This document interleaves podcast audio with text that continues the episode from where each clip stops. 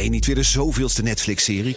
Kom naar de Monday Moves van BNR. Op maandag 18 maart zal op het podium Arend-Jan Boekenstein, Michal van der Toren, Geert-Jan Haan en Bernard Hammelburg. Ze hebben het over geopolitiek. Het is oorlog. Moeten we vechten, vluchten of bevriezen? Onder leiding van mij, Art Rooijakkers. 18 maart dus in het De La Theater in Amsterdam. Check bnr.nl slash mondaymoves.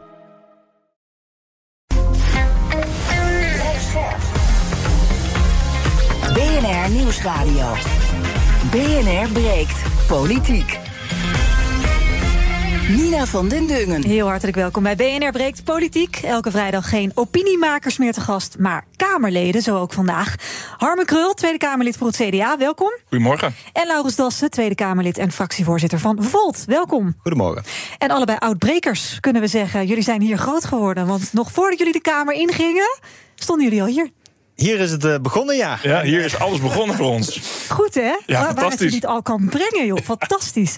Harme, ik heb eh, begrepen dat jij in oktober voor het eerst vader bent geworden. Dat klopt. Gefeliciteerd. Dankjewel. En alle afgezaagde vragen die vrouwen dan krijgen is... is het een beetje te combineren? Die ga ik dus nu aan jou stellen. Kamerlid en vader.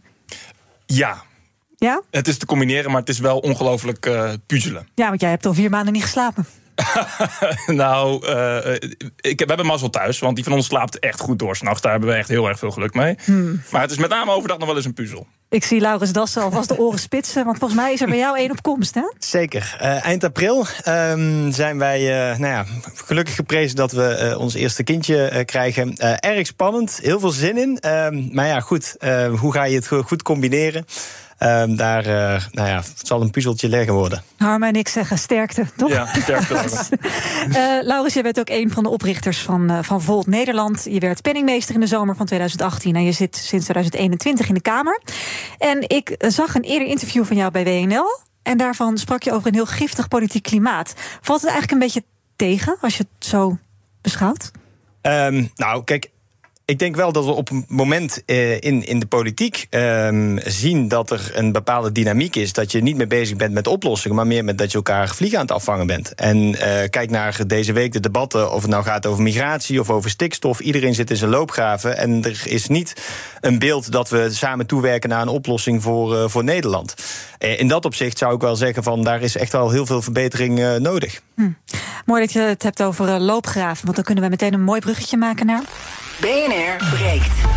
Breekijzer. Ja, dat breekijzer heeft natuurlijk te maken met eh, precies een jaar oorlog in Oekraïne. Want op 24 februari vorig jaar begon de door president Poetin genoemde speciale militaire operatie in de Donbass-regio. Er trokken Russische troepen ook de rest van Oekraïne binnen, onder meer in de richting van Kiev. De inwoners van Kiev die lagen toen rustig te slapen en werden op deze brute manier gewekt. Ja, en daarmee eh, was dan echt het startsein voor de oorlog gegeven. En een jaar later is er nog altijd een bloedige oorlog aan de gang. We zijn een jaar en ook veel steun aan Oekraïne verder. Maar het bloedvergieten gaat door. Het lijkt ook nog lang niet op zijn einde. Oekraïne en Rusland aan tafel binnenkort om te praten. Ja, dat lijkt voorlopig ook niet echt een optie. En waar het Westen in elk geval van overtuigd is: Rusland mag niet winnen. Vraag is, hoe bereiken we dat doel? Moeten we niet gewoon een hoop meer militair geschut die kant op sturen om Oekraïne in staat te stellen te gaan winnen? Of is dat bijvoorbeeld weer te riskant voor de wereldvrede? Dus wat kunnen wij als Europa en als Westen nog meer doen? En wat zouden we meer moeten doen? Daarover gaan we tot half twaalf discussiëren. In ons breekijzer. Eén jaar na de start van de oorlog moet Europa de steun aan Oekraïne opvoeren. Dat is ons breekijzer. Het ermee eens of het ermee oneens? Ik hoor je heel graag. Bel dan 020 468 4 keer 0 En natuurlijk kun je via Instagram de stories bij BNR ook stemmen. En om half twaalf krijg je een tussenstand van mij. Ehm, ik ga dus praten met twee Tweede Kamerleden. Laurens Dassen van Volt en Harmen Krul van het CDA. Laurens, om te beginnen jouw reactie op het breekijzer. Eens of oneens? Ehm, eens. Ehm, ik- Meer ik- steun. Ik denk dat het heel belangrijk is dat we als Europa solidair eh, en eensgezind achter Oekraïne blijven staan. Ehm, de gruwelijke agressie van Poetin, eh, de oorlogsmisdaden die dagelijks via de media ons bereiken, de slachtingen, de verkrachtingen, ontvoeringen van kinderen ehm, die gewoon van hun identiteit gestript worden eh, en, en naar Rusland gebracht worden. Het is echt verschrikkelijk wat daar gebeurt. En we kunnen er zeker van zijn dat Poetin niet zal stoppen. En daarom is het ook zo belangrijk dat Oekraïne eh, uiteindelijk gaat winnen. En ja, daarvoor is steun vanuit ehm, eh, Europa ontzettend belangrijk. Ik ben ook blij dat sinds die invasie van Poetin... dat Europa schouder aan schouder heel snel in staat is geweest... om sanctiepakketten op te tuigen, militaire steun te geven... humanitaire steun te geven. En dat moeten we blijven doen. En natuurlijk, daar zit een balans in hoe ver en hoe snel kun je gaan? Want je wilt natuurlijk voorkomen dat er een gigantische escalatie optreedt. Ik vind ook dat eh, Europa dat op dit moment op een juiste manier doet. Die stappen zorgvuldig overweegt, goed kijkt van wat is er nodig en daarna handelt. Ehm, en dat zullen we moeten blijven doen, nu, maar ook eh, richting de toekomst. Want Ja. het is een oorlog nog van de lange adem. Ehm, en Die ons ook bedreigt, ook als Nederland. en die ons natuurlijk ook bedreigt Ja. in onze waarden. Ja. Harmen, steun Ja. opvoeren? Eens of oneens? Ja, ik denk dat het belangrijkste is dat we doen wat nodig is. En ik ben het helemaal met, met Laurens eens als hij zegt van Europa heeft daar ook heel erg adequaat en goed op gereageerd. En het is ook een, een kwestie van de lange adem. Als ik bijvoorbeeld gisteren kijk naar Wopke Hoekstra, die ook in New York ook wel aan begint te geven. Hey, ik moet steeds harder roepen. En ik moet mensen steeds meer wakker houden om die doorlopende steun ook uit te spreken naar Oekraïne. Is denk ik ook een signaal naar ons dat wij dat ook in Nederland moeten blijven doen.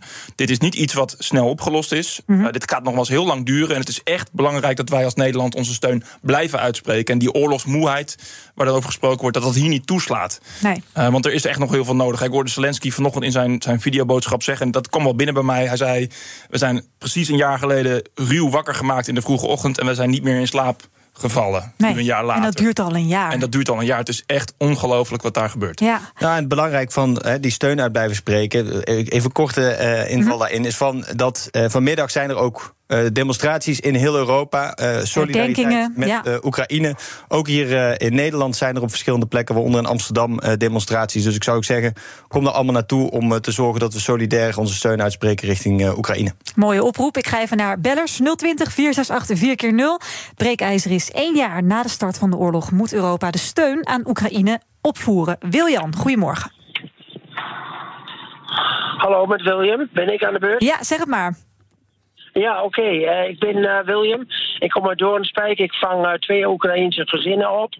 waarvan één, de vader is terug. Die is piloot bij de luchtmacht in Oekraïne. Doe wat Zelensky vraagt. Want hij vraagt eh, straaljagers. Die jongens willen graag eh, in de training hier in Nederland. En eh, ik zou zeggen, geef die straaljagers in ieder geval één of twee. We kunnen er best twee missen. We hebben er een stuk of 16 die nog vliegen, geloof ik. En als het er tien zijn, dan kunnen we er ook twee missen. Dan erbij, ehm, dan kunnen die straaljagers, daar wilde ik eigenlijk naartoe.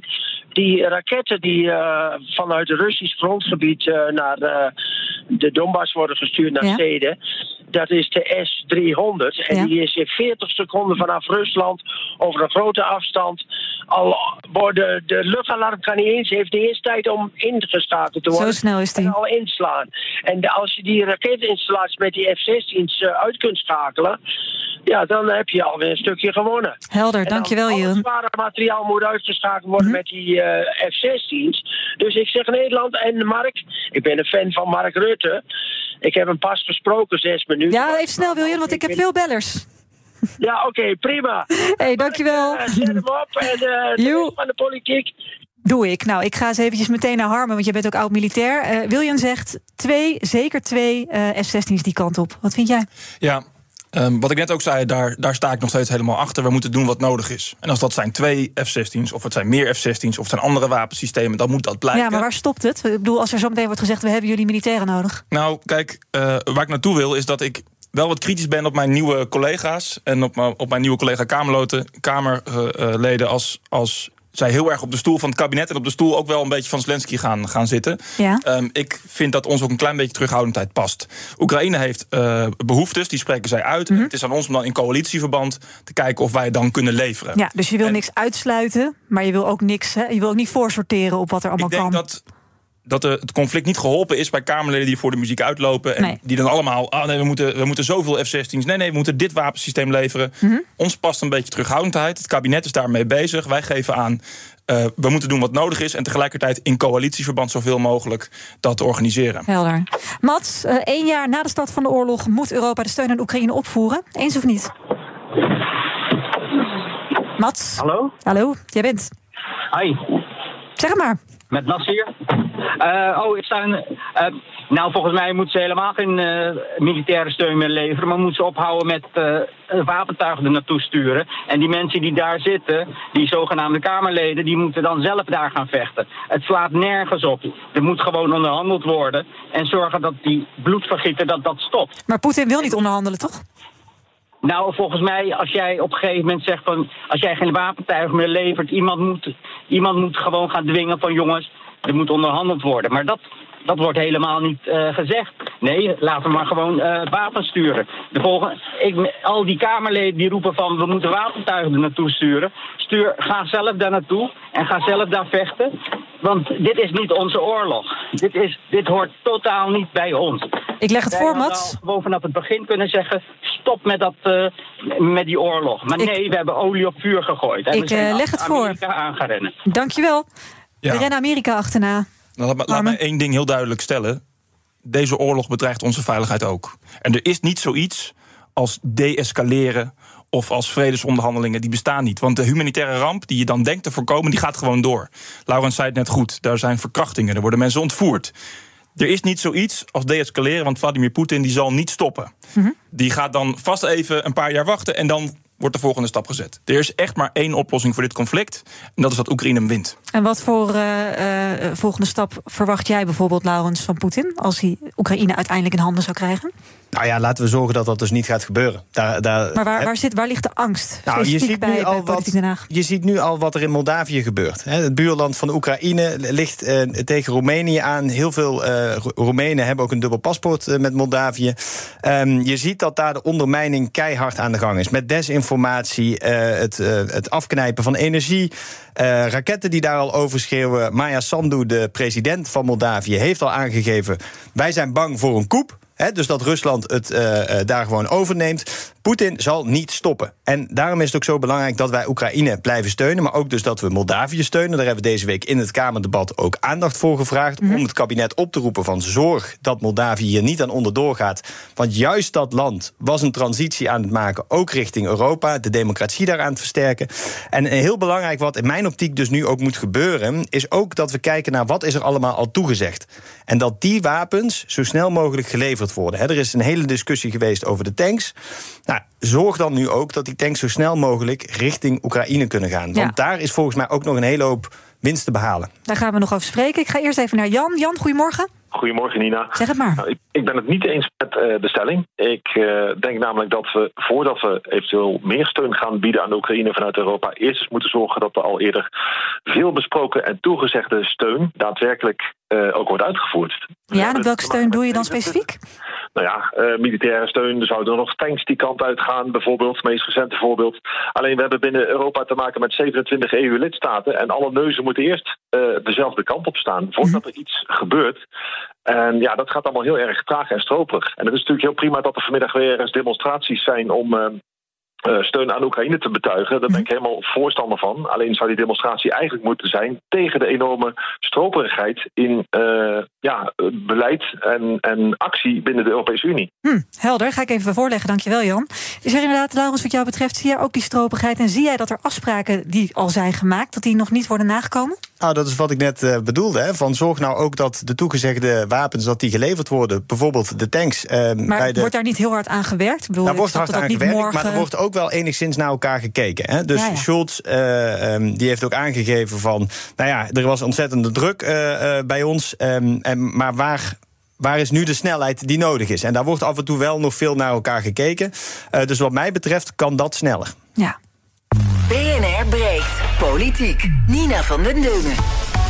Je luistert naar BNR Breek Politiek. Vandaag in mijn panel Laurens Dassen, Tweede Kamerlid van Volt... en Harmen Krul, Tweede Kamerlid van het CDA. En we praten over het breekijzer. Eén jaar na de start van de oorlog moet Europa de steun aan Oekraïne opvoeren. Je kan nog even bellen.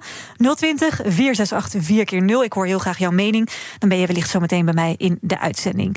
Ehm, we gaan nog eventjes naar een, een aantal vragen die bij mij eh, ook heersen. Het is sowieso een jaar sinds het begin van de oorlog, Harmen. Wat voor gevoel overheerst bij jou? Is dat somberheid of is het bijvoorbeeld juist optimisme... omdat Rusland nog steeds niet verslagen is?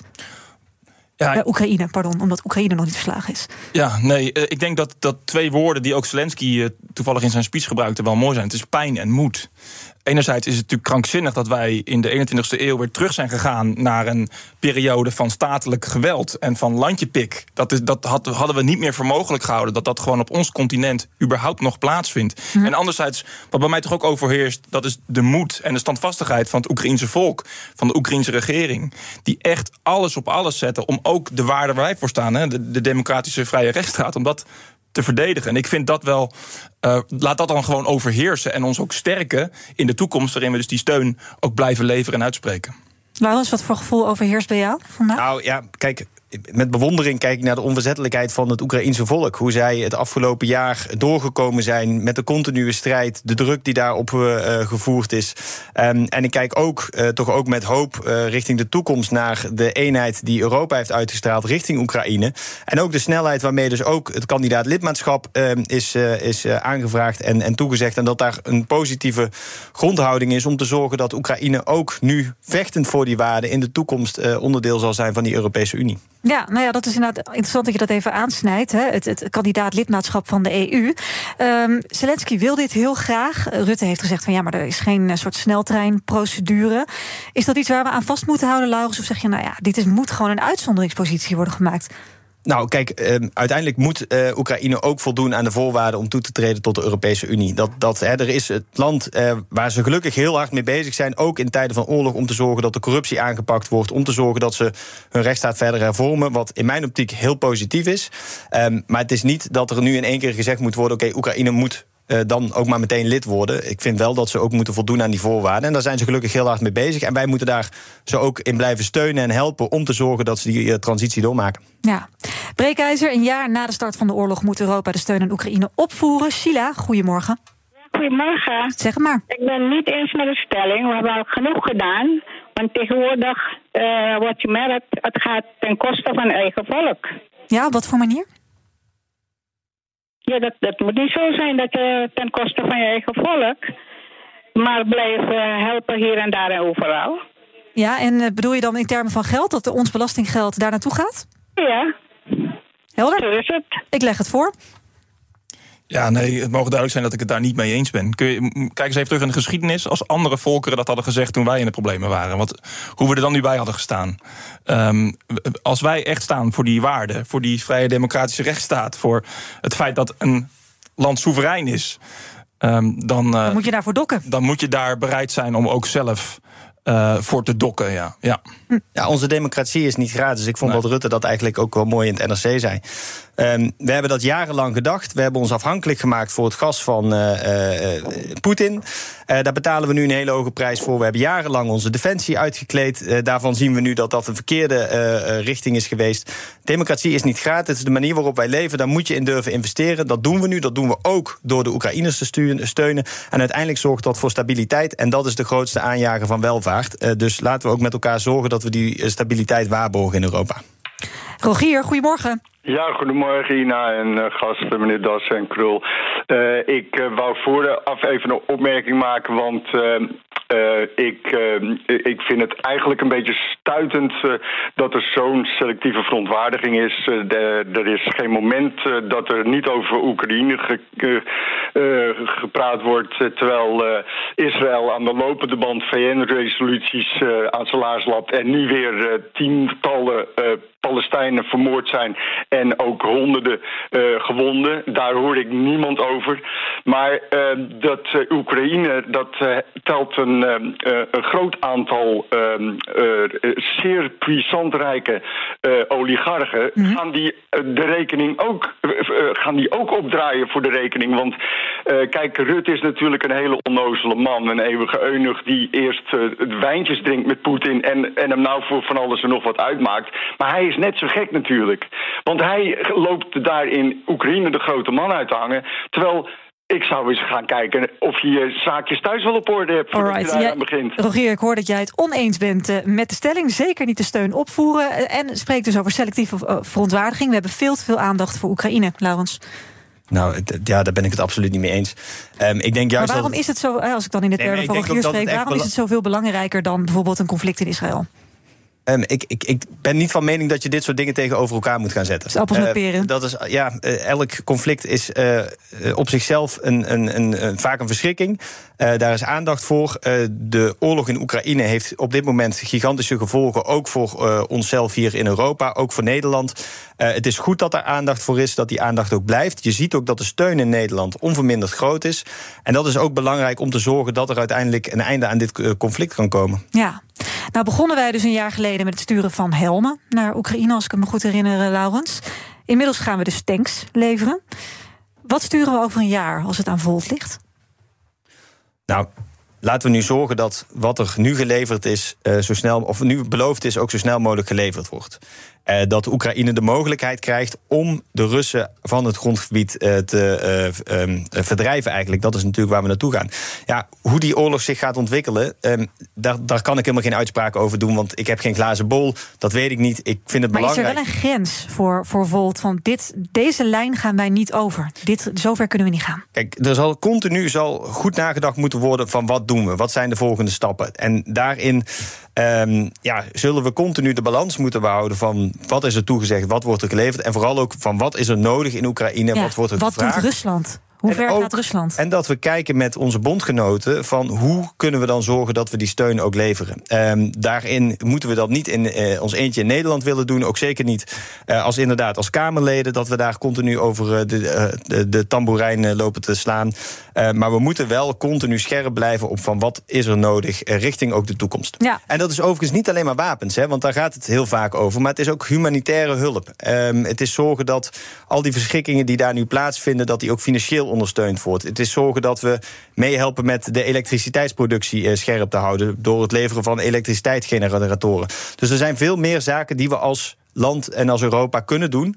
En die brede focus moeten we ook blijven houden. Want anders wordt het ook een eenzijdige discussie meer of minder wapens. Ja, precies. En Harmer, je had al gezegd... ik kan niet vooruitkijken op wat we nog gaan sturen. Uh, dat, dat, op die stoel moet je ook niet willen zitten. Merk je wel dat eigenlijk in de Kamer de eensgezindheid heel groot is... tussen alle verschillende partijen op dit vlak? Nou, die eens, ik, het woord eensgezindheid ga ik niet noemen, want we weten allemaal dat het niet waar is. Ik hoor daar. Ik, ik, ik, loop nu een kleine drie weken rond. En ik hoor daar af en toe taal over Vladimir Poetin en over Rusland daar gaan bij mij, mevrouw van der Plas, die zei: ik, ik haat uitspraken als er gaan de koude rillingen over mijn nek. Maar daar gingen de koude rillingen over mijn nek, ja. Ik ben ontzettend blij dat een hele grote meerderheid van de Tweede Kamer heel eensgezind is. En dat het ook uitstraalt. Mhm. Maar we moeten absoluut niet onze ogen sluiten voor het feit dat ook in Nederland en ook in onze parlementaire democratie er andere geluiden zijn. Ja, ik heb nog één laatste beller. Anna, Russische. Goedemorgen. Goedemorgen. Wat zeg je? Meer steun aan Oekraïne? Absoluut, absoluut. Moet niet stoppen. Alles wat we kunnen doen, moet gewoon naar Oekraïne. Uh, als we dat niet doen, Poetin gaat gewoon door. De volgende stap is Europa. Hij, hij moet gewoon gestopt worden. Ik was recent in Moskou geweest. Mensen hebben geen gevoel van oorlog. Ze, ze, ze, ze leven gewoon hun leven. Ze feestig, ze beesten. En, en het, het, is geen meelijden. Het is gewoon gaat naar Oekraïners. Ik snap het niet. Ik, ik, ik woon al 30 jaar in Nederland. Uh, ik, ik volgde dat niet eens. En toen oorlog uitbrak, het, het was voor mij als sneeuw in de zomer. Hmm. Echt, uit niets. Dus absoluut. Ja, meer steun. Zo snel mogelijk. Veel dank voor jouw reactie, Anna. En ook aan alle andere bellers, ook de bellers die ik niet heb kunnen spreken. Veel dank voor jullie belletje. Um, ik heb natuurlijk ook een Instagram-poll gehad. Uh, en ik ga eens eventjes kijken naar de uitkomst. Want het breekijzer is één jaar na de start van de oorlog... moet Europa de steun aan Oekraïne opvoeren. Spannend. 49% is het daarmee eens. En 51% oneens. Ja. Dat ligt dicht bij elkaar.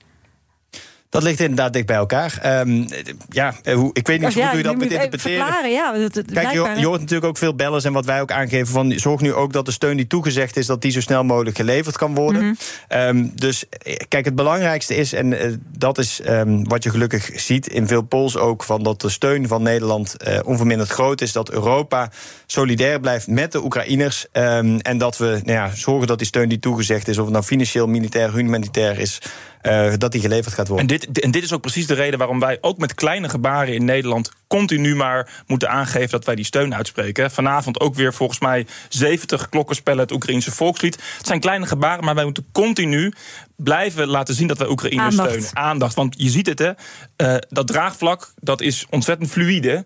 En dat moeten we echt hoog houden. En dat doen we juist door dat continu onder de aandacht te brengen. Daarmee sluiten we dit breekijzer af. Straks bespreken wij uh, volgens onderzoekers van de Amerikaanse Universiteit Yale. Zijn er naast Heineken nog een stuk of 17 andere Nederlandse bedrijven actief in Rusland? Hoe dat precies zit, dat gaan we dan bespreken. En de conclusies van de parlementaire enquête gaswinning die worden om 12 uur gepresenteerd. Toch een beladen moment voor de politiek, maar natuurlijk nog meer voor de Groningers. Wat hebben zij nou concreet aan dit rapport? Dat hoor je zo in BNR Breek Politiek.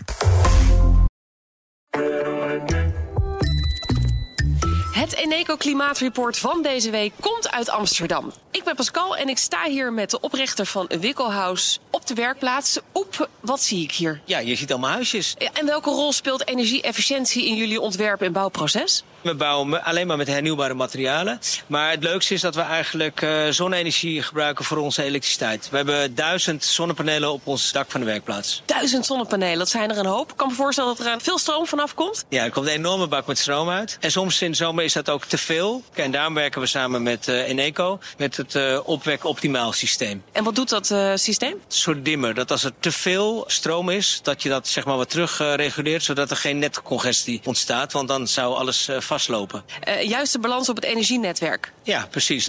En zo werkt Wikkelhuis samen met Eneco aan klimaatambities. Is het ook iets voor jouw bedrijf? Check dan eneco.nl slash klimaatambities. Je hebt aardig wat vermogen opgebouwd. En daar zit je dan, met je ton op de bank.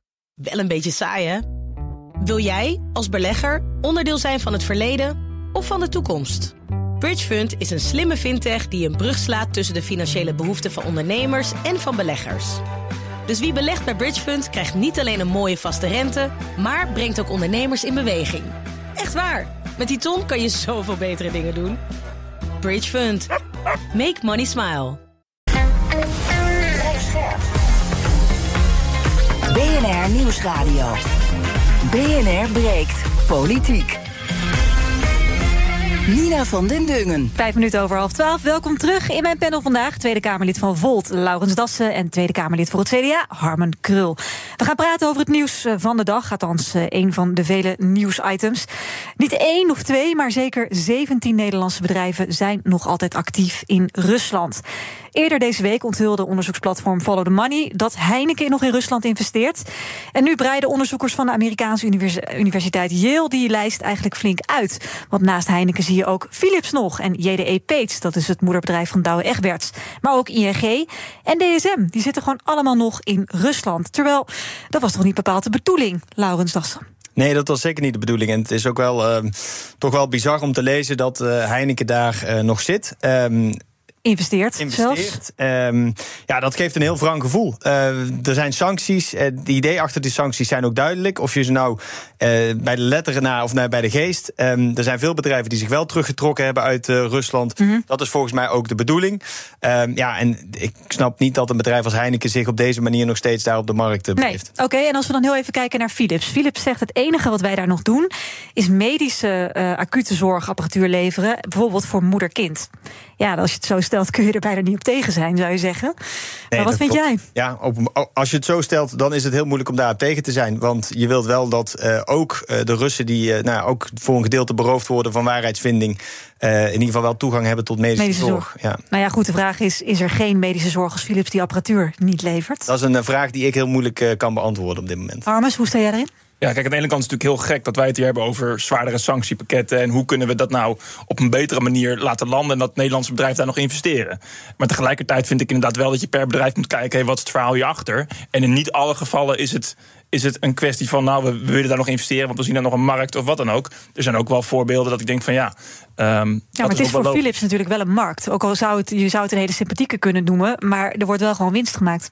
Ja, er wordt, dat, dat, kijk, er wordt dan mogelijk nog winst gemaakt. Maar volgens mij keren ze er al geen dividend meer over uit. En nemen ze wel andere maatregelen. En ik ben het wel met Laurens eens. Hij zegt van ja, er zijn ook heel veel mensen die inderdaad beroofd zijn van waarheidsvinding. Uh, die dan ook nog zorg kunnen, uh, of dan geen zorg meer kunnen krijgen. Omdat Philips dan geen apparaat zou leveren. Ja, of dat precies zo is, weet ik niet. Maar die gedachte snap ik wel. Ja. Uh, de, de, zo zijn er meer. Bijvoorbeeld Bavaria bijvoorbeeld. Die heeft wel gezegd van nou, we hebben de licentie al opgezegd. We hadden ook meteen daar de productie stopgezet. Maar toen kwam weer een hele grote juridische problemen. Dus we hebben uiteindelijk uiteindelijk na overleg met de ambassade in Oekraïne uh, dan maar de productie door laten gaan en wachten tot het contract afloopt. Kijk, dat Maar vind, vind ik wel dat- verklaarbaar. Ja, oké, verklaarbaar. Maar vind je dan ook dat er inderdaad eigenlijk gewoon maatwerk moet toegepast eh, worden per Nederlands bedrijf dat daar dus nog activiteiten heeft? Ja, en dat het, het oog moet wel moet zijn afbouwen, zover als dat mogelijk is. Ik denk dat we dat eh, wel met elkaar kunnen vaststellen. We zijn aan de ene kant bezig met sancties. De economie, de economie in Rusland moet daar ook geraakt worden. Ja, dan is het gek als we vervolgens nog Nederlandse bedrijven hebben die daar actief zijn. Maar 17 bedrijven over één kam scheren, dat vind ik net even te, te makkelijk. Hm. Wil ik nog even ING eruit eh, pikken? Want die zeggen ook van nou ja, wij zitten daar nog, wij zien daar geen toekomst voor onszelf. Maar als wij nu weggaan, we hebben het grootste doel van de bank daar was leningen verstrekken. Er lopen daar allerlei leningen. Als wij daar nu vertrekken, ja, dan zijn we dat geld gewoon kwijt. Hè. Het uitgeleende geld, dat, dat krijgen we dan niet terug. En dat lijkt ons helemaal niet de bedoeling. Laurens. Nee, en ook die redenatie kun je volgen. Eh, op het moment dat je het geld niet terugkrijgt, dan help je juist eh, precies datgene wat je wilt voorkomen met die sancties. Ehm, nou, waar we het net, in de, voor, net voor de uitzending ook al even over hadden. De vraag is dan natuurlijk ook van verstrekt ING nieuwe leningen, ja of nee? Of zijn ze het allemaal aan het afbouwen en zorgen ze alleen nog dat er geïnd wordt? Dus je wil het hele plaatje eigenlijk helder hebben. Wat doet ING daar dan nog? En wat vind je dan eigenlijk te verantwoorden? Maar ja, voor 17 bedrijven kun je dat misschien nog doen. Maar dat kun je natuurlijk niet voor 100 bedrijven doen. Lijkt mij iets te veel werk. Nou, het is eh, wellicht veel werk. Maar eh, kijk, het uitgangspunt moet zijn dat zo snel mogelijk die bedrijven zich terugtrekken uit, uit Rusland. Eh, als het niet nodig is om daar te zijn, dan moet je daar gewoon weg. Mm. Eh, dat is ook het hele idee achter die sancties. Die, we zijn nu bezig met het tiende steun, of, sanctiepakket. In Europa, ja. In Europa. Is het nog niet rond? Nee, het is nog niet rond. Maar dan moet je ook als bedrijven moet je, je verantwoordelijkheid nemen om te zorgen dat je nou ja, ook eh, zo snel mogelijk afbouwt als dat mogelijk is. Kijk, en ik vind het argument, we houden ons aan de sancties. Dat vind ik niet zo'n sterk argument. Want je hebt niet alleen een verantwoordelijkheid eh, in je juridische zoekt zin, maar je hebt ook een morele Ja, verantwoordelijkheid. je zoekt dan geitenpaadjes, bedoel je? Exact. Ik Hm. vind dat geen sterk, sterk argument dat er bedrijven zijn die zeggen van ja, maar er is een sanctiepakket en we houden ons daaraan. Dus in, in dat licht gaan we En wel door. buiten gaan we, doen we wel. Ja, nee, dat vind ik moreel niet verantwoord. Oké, we gaan nog even naar Groningen. Want zometeen eh, om 12 uur komt de commissie van de parlementaire enquêtecommissie Aardwa- Aardgaswinning Groningen. Komt eindelijk het lang verwachte rapport. Eh, wordt ook echt in Groningen, althans in Zeerijp, dat dorpje daar, wordt het eh, gepresenteerd. Het is toch een beetje daarmee ook een eh, belangrijk moment ook voor Groningen. Wat verwachten jullie te horen om 12 uur? Harmen. Eh, nou ja, ik, ik verwacht niks eigenlijk. Ik verwacht dat er. Er is ongelooflijk hard gewerkt in deze parlementaire enquête. En ik hoop dat het eh, gaat helpen om de Groningers met name. ehm, de toekomst eh, ja, daar, daar verder te gaan bouwen. En dat er een soort van genoegdoening komt. Maar tegelijkertijd heb ik het rapport niet gelezen. En wil ik graag wachten tot dat rapport er ook daadwerkelijk is. Voordat ik nu allerlei uitspraken erover kan doen. Ja. Ja, ik, ik moet wel zeggen, kijk, we hebben natuurlijk de afgelopen jaren hebben we hier al heel veel over gehoord. En heel veel is daar Veel over naar buiten gekomen. over naar buiten gekomen. Over de lobby van bedrijven. Eh, daar heeft NRC ooit een groot stuk over geschreven. Dat de eh, gaskraan verder omhoog ging. Terwijl eigenlijk al duidelijk was dat die Dat er dichter schade moest. kwam door de Dus aardbeving. Hm. Het, ik zie het heel somber in eh, hoe dit rapport, ehm, eh, ja, wat er allemaal in zal staan. Ehm, het wordt snoeihard, hè? Voor de het politiek. wordt vooral. snoeihard. En Ja. ehm, ik, ik, ja, daar maak ik me. ehm, in, in dat opzicht vind ik het goed dat het rapport komt. En eh, blij dat die eh, parlementaire enquête eh, hier heel grondig is ingedoken. Dat alles gewoon boven tafel komt. Dat het helder wordt. Wat is er gebeurd? Wat, is kon er gebeurd? misgaan? Wie was erbij betrokken? Op welke momenten zijn besluiten genomen? Hoe zat het systeem in elkaar? Hoe zijn de mensen meegenomen? Ging het over geld? Ging het over mensen? Wie, wie waren het belangrijkste? Nou ja, en ik denk dat we allemaal wel een voorgevoel hebben van wat het rapport gaat zijn. Ja, ik denk dat- dat het snoeihard gaat zijn. ook helpt in het vooruitkijken. Het gaat uiteindelijk om dat, dat de Groningers een veilig thuis hebben en een veilig huis hebben.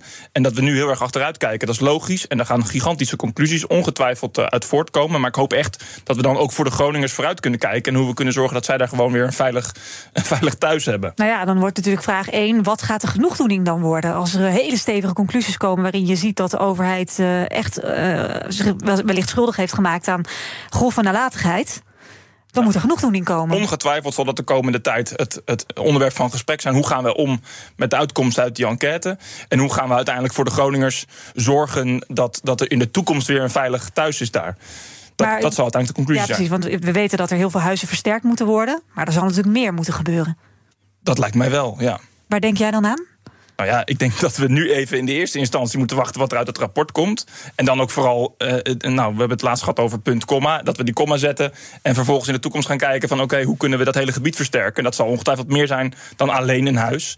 Eh, maar Ook waaraan- economisch, genoegdoening voor de ruim zijn- 400 miljard die eh, is verdiend aan de Dat zijn aardgaswinning. denk ik allerlei voorbeelden waar je aan kan denken. En dat zal de toekomst nu uit moeten wijzen. Laurens, hebben jullie iets waar je als, als oppositiepartij echt op inzet? Van nou, dit, dit is toch wel echt het minste wat we voor de Groningers moeten doen?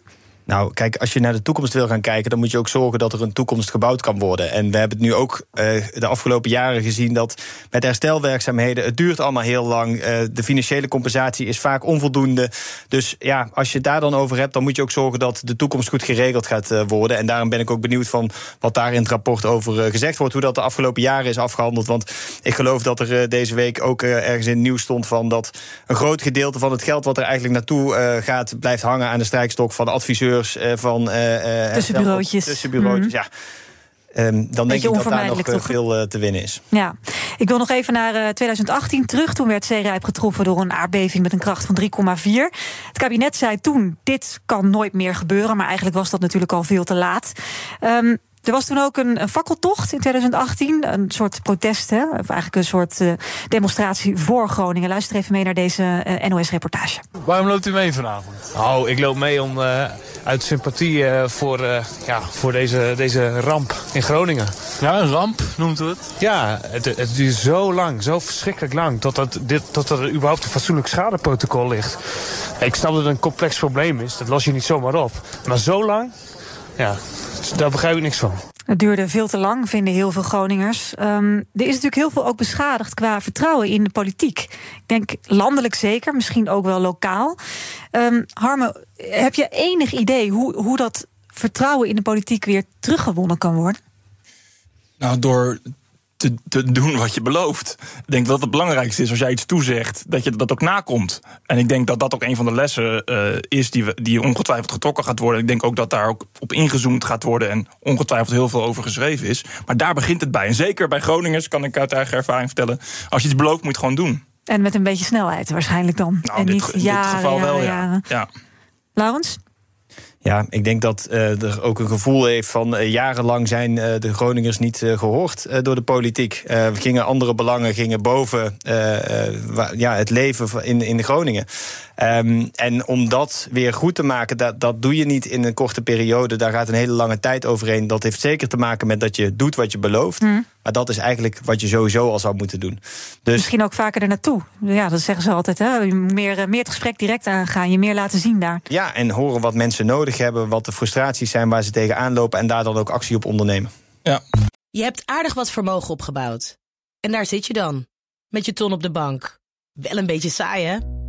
Wil jij, als belegger, onderdeel zijn van het verleden of van de toekomst? Bridgefund is een slimme fintech die een brug slaat tussen de financiële behoeften van ondernemers en van beleggers. Dus wie belegt bij Bridgefund krijgt niet alleen een mooie vaste rente, maar brengt ook ondernemers in beweging. Echt waar, met die ton kan je zoveel betere dingen doen. Bridgefund. Make money smile.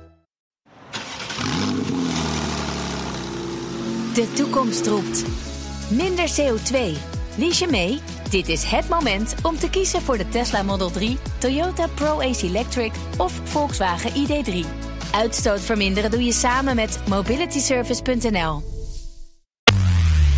BNR breekt. En mijn panel vandaag twee Tweede Kamerleden, Harmen Krul van het CDA en Laurens Dassen van Volt.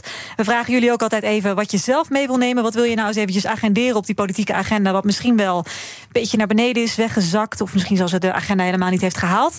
Laurens, begin bij jou. Wat eh, heb jij meegenomen? Nou, eh, ik, ik, ik vind het toch belangrijk om het nog een keer over de eh, basisbeurs en het leenstelsel te hebben. Eh, we hebben daar vorige week een debat over gehad en deze week zijn daar de stemmingen over geweest. En eindelijk, na al die jaren, wordt er weer een eh, basisbeurs ingevoerd. En ik denk dat dat heel positief is. Daar wordt namelijk ook een fout van eh, eh, het kabinet rechtgezet. Hè. Door het invoeren van het leenstelsel zijn heel veel jonge mensen opgezadeld met gigantisch hoge schulden. De pechgeneratie. De hè? pechgeneratie die ook al opgezadeld is met een woningtekort, met een flexibele arbeidsmarkt, met de klimaatbedreiging die eraan zit te komen. Ehm, dus ik vind het heel goed dat die basisbeurs nu wordt, eh, eh, weer her wordt ingevoerd, eh, zodat studenten zich kunnen ontplooien in hun studententijd. Ehm, maar tegelijkertijd merk ik ook dat het nog heel moeilijk is om ja, die pechgeneratie toch eigenlijk tegemoet te komen. En Wat de- is het, iets van 30 euro per geleende maand krijg je terug? Was dat het? Nou, het, bedrag wat je terugkrijgt is dus veel minder dan de basisbeurs die je normaal zou hebben. Ja. Ehm, Maar ja, en ja, je moet ergens beginnen. ja, maar je kunt ook zeggen van het is een fout die we op dat moment hebben gemaakt en de eh, pechgeneratie moet daarvoor gecompenseerd worden. Je ziet nu ook dat de energietoeslag die uitgekeerd wordt aan studenten, dat een groot gedeelte van de studenten daar dus geen eh, recht meer op heeft, omdat die alleen uitgekeerd gaat worden aan de mensen die eh, een basisbeurs ontvangen. En daarmee zie je dus eigenlijk dat studenten te vaak nog steeds tussen wal en schip eh, vallen. Ja, en daar vinden wij toch echt dat dat moet veranderen. Studenten hadden een eerlijkere compensatie moeten krijgen. Je ziet ook dat de hoogte van de studiebeurs op dit moment ongeveer gelijk is met 2008. Nou, met de inflatie en alles, de woningkosten, hoe die gestegen zijn, is dat veel te weinig. Ehm, dus dat wilde ik toch nog een keer agenderen om niet te vergeten dat we daar ook een fout hebben gemaakt en dat we dat eerlijker hadden recht moeten zetten. Ja, en dat hebben we in mijn optiek te weinig gedaan. Hoe, ho- hoe hoog moet die compensatie zijn dan? Nou, wij hadden gezegd, het moet een compensatie zijn van 10.000 euro. Dat is namelijk een eerlijk, rechtvaardig bedrag op het moment dat je ook de basisbeurs had eh, ontvangen. Dat is wat studenten mis hebben gelopen. En kijk, waar ik heel veel moeite mee heb, is dat er gezegd werd: ja, oké, maar een leenstelsel. Ehm, eh, en dan- kunnen studenten zelf lenen tegen lage rentes. Eh, of eigenlijk is er bijna gezegd van: ja, de rente zal altijd nul, zijn. En dat Nou, bleek toch ook niet helemaal dat waar? blijkt toch ook niet waar. En als je dan nu een hele hoge studieschuld hebt, omdat je vanuit dat uitgangspunt eh, ehm, eh, bent gaan studeren. en je ziet nu hoe snel de rente oploopt. ja, dan kan ik me voorstellen dat je heel veel zorgen hebt. En dan heb je ook nog te maken gehad met corona. waardoor je vaak een jaar vertraging hebt, noem maar op. Dus de kosten voor studenten zijn hoog. En ja, de psychische gevolgen voor studenten daarmee ook. Kijk ik eventjes naar eh, Harmen van het CDA. Ja, kijk, Eens of niet eens? Ik ben altijd blij als, als we het kunnen hebben over het leenstelsel. Want ook ik ben ongelooflijk eh, opgelucht, zou ik bijna willen zeggen, dat het is afgeschaft. Het was een ongelooflijk dom plan. En, ehm, Heb dat- jij zelf ook een megaschuld? En ik heb geen megaschuld, nee, maar ik zie om mij heen wel heel veel van mijn. eh, ik kom eigenlijk uit de pechgeneratie, heel Ja. veel die het wel hebben. En daar zit ook meteen het onderscheid in. De een heeft ongelooflijk hoog studie- studieschuld, de ander niet. Ehm, ik ben echt blij dat het is eh, afgeschaft. Het is ook een beetje een liberaal plan wat het geweest is. Hè. Je moet investeren in je eigen toekomst. En als je dat goed doet, dan eh, betaalt dat zich weer terug. Ehm, het CDA was altijd tegen, is altijd tegen. En heeft nu, denk ik, samen met de ChristenUnie deze coalitie eh, onderhandelingen, deze formatie er ook voor gezorgd dat het er eindelijk uit is. Ja, en dan maar heb wil je. je, moet het niet hoger, de compensatie? Ja, moet het niet hoger? Kijk, eh, ik ben in eerste instantie blij dat het is afgeschaft. En dan vervolgens ga je kijken, wat gaan we doen met die pechgeneratie? Ik vind dat een zelf een heel vervelend woord. Als ik denk aan pech, dan denk ik Nee, aan... het leidt nou niet af van de vraag. Gaan iets- we nou ja, nee, daar- hoger Daar kom of ik op. niet? Daar kom ik op. Dan doe- moet ik meteen denken aan iets wat je overkomt. Dit is niemand overkomen. Dit waren hele bewuste keuzes van, eh, van het kabinet. En dan wil je toch wat doen. Het Mhm. wordt compensatie. Het is geen compensatie, want je kan het niet allemaal compenseren. Nee. En uiteindelijk moet je wel keuzes maken. En er wordt een miljard euro uitgetrokken om toch iets te doen voor deze generatie. Dat is al heel erg veel geld. En dat is wat er nu gewoon, waar nu voor gekozen is. En dan En kan je zeggen, waarom niet twee, niet waarom niet drie, waarom niet vijf? Eh, ja, zo kan je altijd doorgaan. Ik ben vooral heel blij en ik merk het ook in mijn omgeving... dat, er, dat eigenlijk iedereen opgelucht is dat het hiermee eh, voorbij is. En ja, dan is de keuze 1 miljard. Ja, alleen nog even over die 1 miljard. Want eh, dat is natuurlijk een debat ook vaker teruggekomen van waarom nou 1 miljard. En, en, en dat is eigenlijk niet te verantwoorden wa- waarom voor die keuze is gemaakt. En dan blijkt toch, hè, dat is weer een politiek compromis, dat er niet gekeken is wat is er nou nodig. Hoe kom je nou studenten op een juiste manier tegemoet? Maar dat er uiteindelijk is gekozen, er is 1 miljard en daarmee moeten we het doen. En dat staat rammetje vast. Oké, nou dan is dit bij deze geagendeerd. En volgens mij zijn we hier nog niet over uitgesproken. Harmer, waar wil jij het over hebben? Ja, ja, ja, ik wil het ook over de jongere generatie hebben. Want ik wil het graag hebben over de maatschappelijke diensttijd. En ik denk dat we ook met het eerste blokje in de Oekraïne... dat we toch ook wel het moeten hebben over de onzekere wereld... en de onveilige wereld waar, waar wij ons in, in bevinden. Ja, want Wopke Hoekstra die pleit ineens voor eh, verplichte... Ja, Ja, dienst- nou niet ineens, dienstplicht. want het we vinden het als CDA zijnde al, al heel lang. Maar en- nu is een het heel even belangrijk extra punt. urgent vanwege Oekraïne Het is ook gewoon relevant nu dat wij niet alleen bouwen aan een veilige wereld. en dus ook de jongeren daarvoor eh, ehm, ehm, eh, daar ook een, een impact in kunnen hebben. En tegelijkertijd, na corona, zien we ook dat we heel erg geïndividualiseerd zijn. Eh, en dat het ook best goed is dat jongeren elkaar weer gaan ontmoeten. En die saamhorigheid eh, beleven. Dus ik hoop dat we de komende tijd dit ook echt op de politieke agenda krijgen. om, eh, om Maar te werken aan de dus- maatschappelijke dienstplicht. Ja, een maatschappelijke dienstplicht, dat kan dus zijn in het leger... maar het kan ook iets heel anders zijn, sociaal-maatschappelijk werk. Ja. In de zorg, onderwijs? In de zorg, eh, eh, voor klimaat, voor natuur, voor welzijn. En het gaat heel vaak over de voordelen voor het individu. Want kijk, het individu gaat dan saamhorigheid ervaren en dat Mhm. is goed. Maar vergeet ook niet het collectief. Hè. Wat voor impact kunnen 200.000 jongeren elk jaar hebben als ze zich inzetten op, op bijvoorbeeld klimaat en natuur? En vaak ook die jongeren ook maatschappelijk betrokken blijven. Want de huidige jongeren die de maatschappelijke diensttijd doen, dat zijn er, al, dat zijn er nu al, al 40.000 die dat gedaan hebben. Die Vrijwillig, hè? Vrijwillig dienst. Vrijwillig, die geeft het een 8. En ik weet nog heel goed toen dit plan gelanceerd werd, kwam Lax, waar ik ook nog lid van was, toen meteen met een position paper van het is geldverspilling, niemand gaat dit vrijwillig doen, de doelstellingen zijn een illusie. En het zijn er 40.000. Die jongeren geven het een 8. En er zijn nu al 60.000 jongeren die hebben aangegeven dat ze het ook willen doen. Lauwens, is uh, Volt hier helemaal voor? Nou, kijk, op het moment dat je vrijwillig dit zou willen doen, hè, dat kan uh, al bij mm -hmm. Defensie. Uh, die geven zelfs al aan van, nou ja, we hebben te weinig uh, trainers om dit überhaupt mogelijk te maken. Ja, maar het gaat hier over de plicht. CDA pleit ja, opnieuw voor de dienstplicht. daar zou ik absoluut niet voor. En ik vind dat wel mooi, hè, van, volgens mij zijn we Wopke Hoekstra zelf ook van... Balkenende kwam hier mee en daarna kwam Buma ermee... en nu kom ik daarmee in een goede traditie van het CDA. En dat ik dacht van een goede traditie om in verkiezingstijd weer dit ja. naar voren te brengen.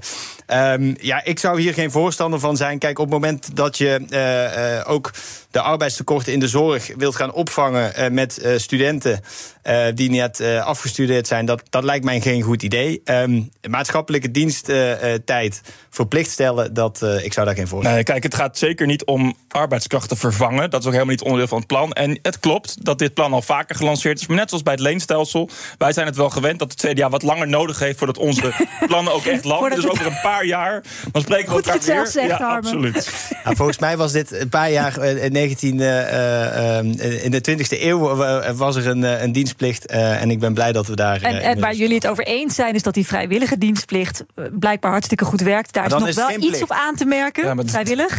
Dat er namelijk te weinig mensen zijn om het te begeleiden, heb ik begrepen. Maar Ja. goed, we gaan toch nog heel even kijken naar wat er eh, trending is nu. Eh, op één op Twitter staat op één, hashtag op één. Want gisteren was eh, defensieminister eh, Ollongren daar te gast. En eh, zij zei eigenlijk, eh, ja, je zou kunnen zeggen misschien wel iets zorgwekkends. Minister Hoekstra eh, benadrukte zojuist eh, weer die eenheid. Hè? Ehm, en, en je vraagt je af of eh, Poetin daarvan onder de indruk is... of dat hij zich daar bang laat, door laat maken. Als je kijkt naar zijn laatste speech... Ik heb hem zelden, denk ik, zo kalm en zo rustig gezien... in die speeches die hij hield. Hij, leek was zo kalm en erg rustig dat ik geloof dat de halve zaal in slaap was gevallen. Maar Ja, dat ik heb niet de speech gezien, moet ik wel eerlijk zeggen. Ollongren was zelf denk ik ook een beetje in slaap eh, gevallen. Ze heeft hem niet helemaal gezien en Twitter maakt zich er druk om. Nou, we blijven even bij de politici, want hashtag Van der Wal staat op plek nummer 2. De stikstofminister kreeg namelijk een bijzondere opmerking... van Kamerlid Van Haga tijdens een debat. Voorzitter, het is niet voor niets dat boeren zichzelf ophangen vanwege dit beleid. Wat dachten jullie toen je dit hoorde? Ehm, ik, ik had deze opmerking nog niet gehoord, maar. ehm, Ik moet zeggen, ik, eh, eh, dat valt mij het meest tegen van eh, zo kort actief zijn in de Tweede Kamer. De taal en, en de insinuaties die wij continu maar maken als de microfoon aangaat, daar zouden we gewoon een keer mee moeten stoppen. Goeie daar ben ik het wel mee eens. Ik ga het nog een beetje positief afsluiten. Want hashtag carnaval is eh, afgelopen. Ja, je kan het positief afsluiten of niet. Eh, veel twitteraars die balen daar wel van. Maar ja, er zijn natuurlijk ook een hele hoop hele leuke filmpjes en foto's die rondgaan. Maar het gaat ook over het aantal coronabesmettingen... dat het feest nog veroorzaakt zou moeten hebben. Aan de andere kant, het OMT zegt... jongens, het is een endemie, geen pandemie. We kunnen helemaal afschalen. We hoeven nooit meer naar de teststraat. Zijn jullie daar blij mee Het woord niet? OMT, ik schiet gelijk weer in de stress.